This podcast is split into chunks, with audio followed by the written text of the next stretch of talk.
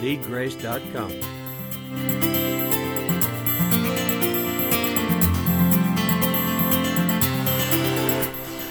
What in the world could be learned from going back and looking at Abraham in Genesis? Well, in chapter 12 and 13, uh, 12 and 15, but all of that talks about Abraham. But in, in chapter 15, we find that he believed God, and God put it into his account, or reckoned, counted it to him as righteousness. So if we go to Romans chapter 4, it starts out saying, What then shall we say that Abraham, our forefather, according to the flesh, has found?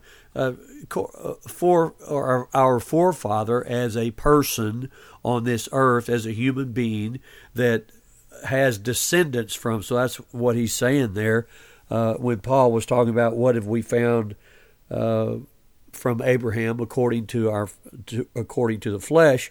It says that uh, in verse two for if Abraham was justified by works, he has something to boast about, but not before God. Now, let me read that in the Amplified. For if Abraham was justified, if he was established as just by acquittal from guilt, by good works that he did, then he has grounds for boasting, but not before God, because God is the one who declares what righteousness really is, and God says, that it's faith, that it's believing Him. That's what He declares is righteous.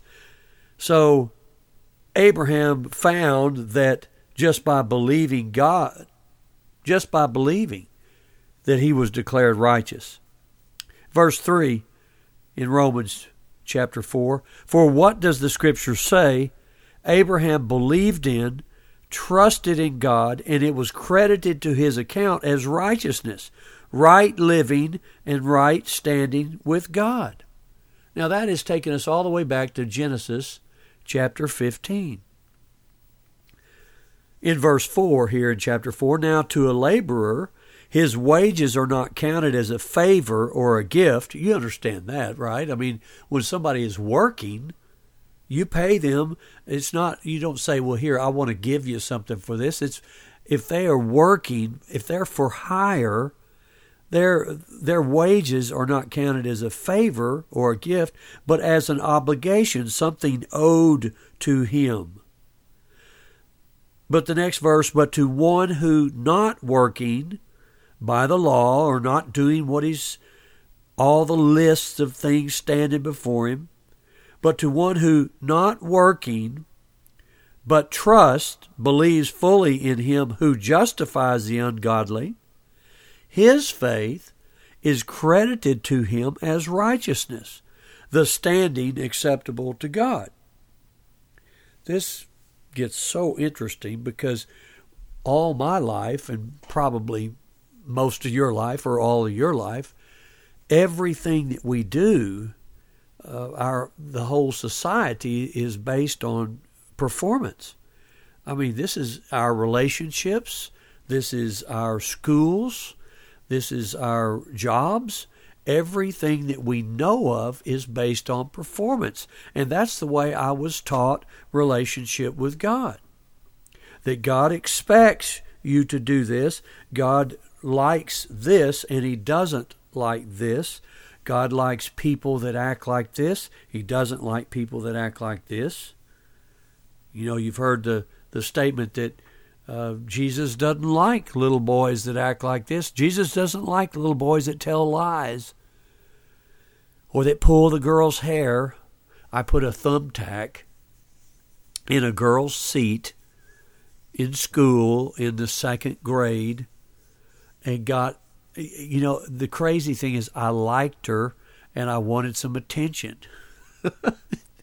what it, and I did it on a day when her mother came to visit the class. It was crazy. She had gotten up out of her seat, out of her desk, you know, those with the little uh, seats with the desk built into them, um, desk with a seat built into it, I guess.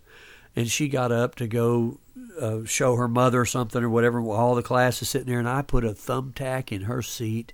she came back. Of course, everybody, well, not everybody, but I was seen by several people who told on me. I got in trouble and go out in the hall, and you know the principal came down and had to jump on me and make me stand out in the hall. And then I had to apologize to the girl and had to apologize to her mother. The girl was crying.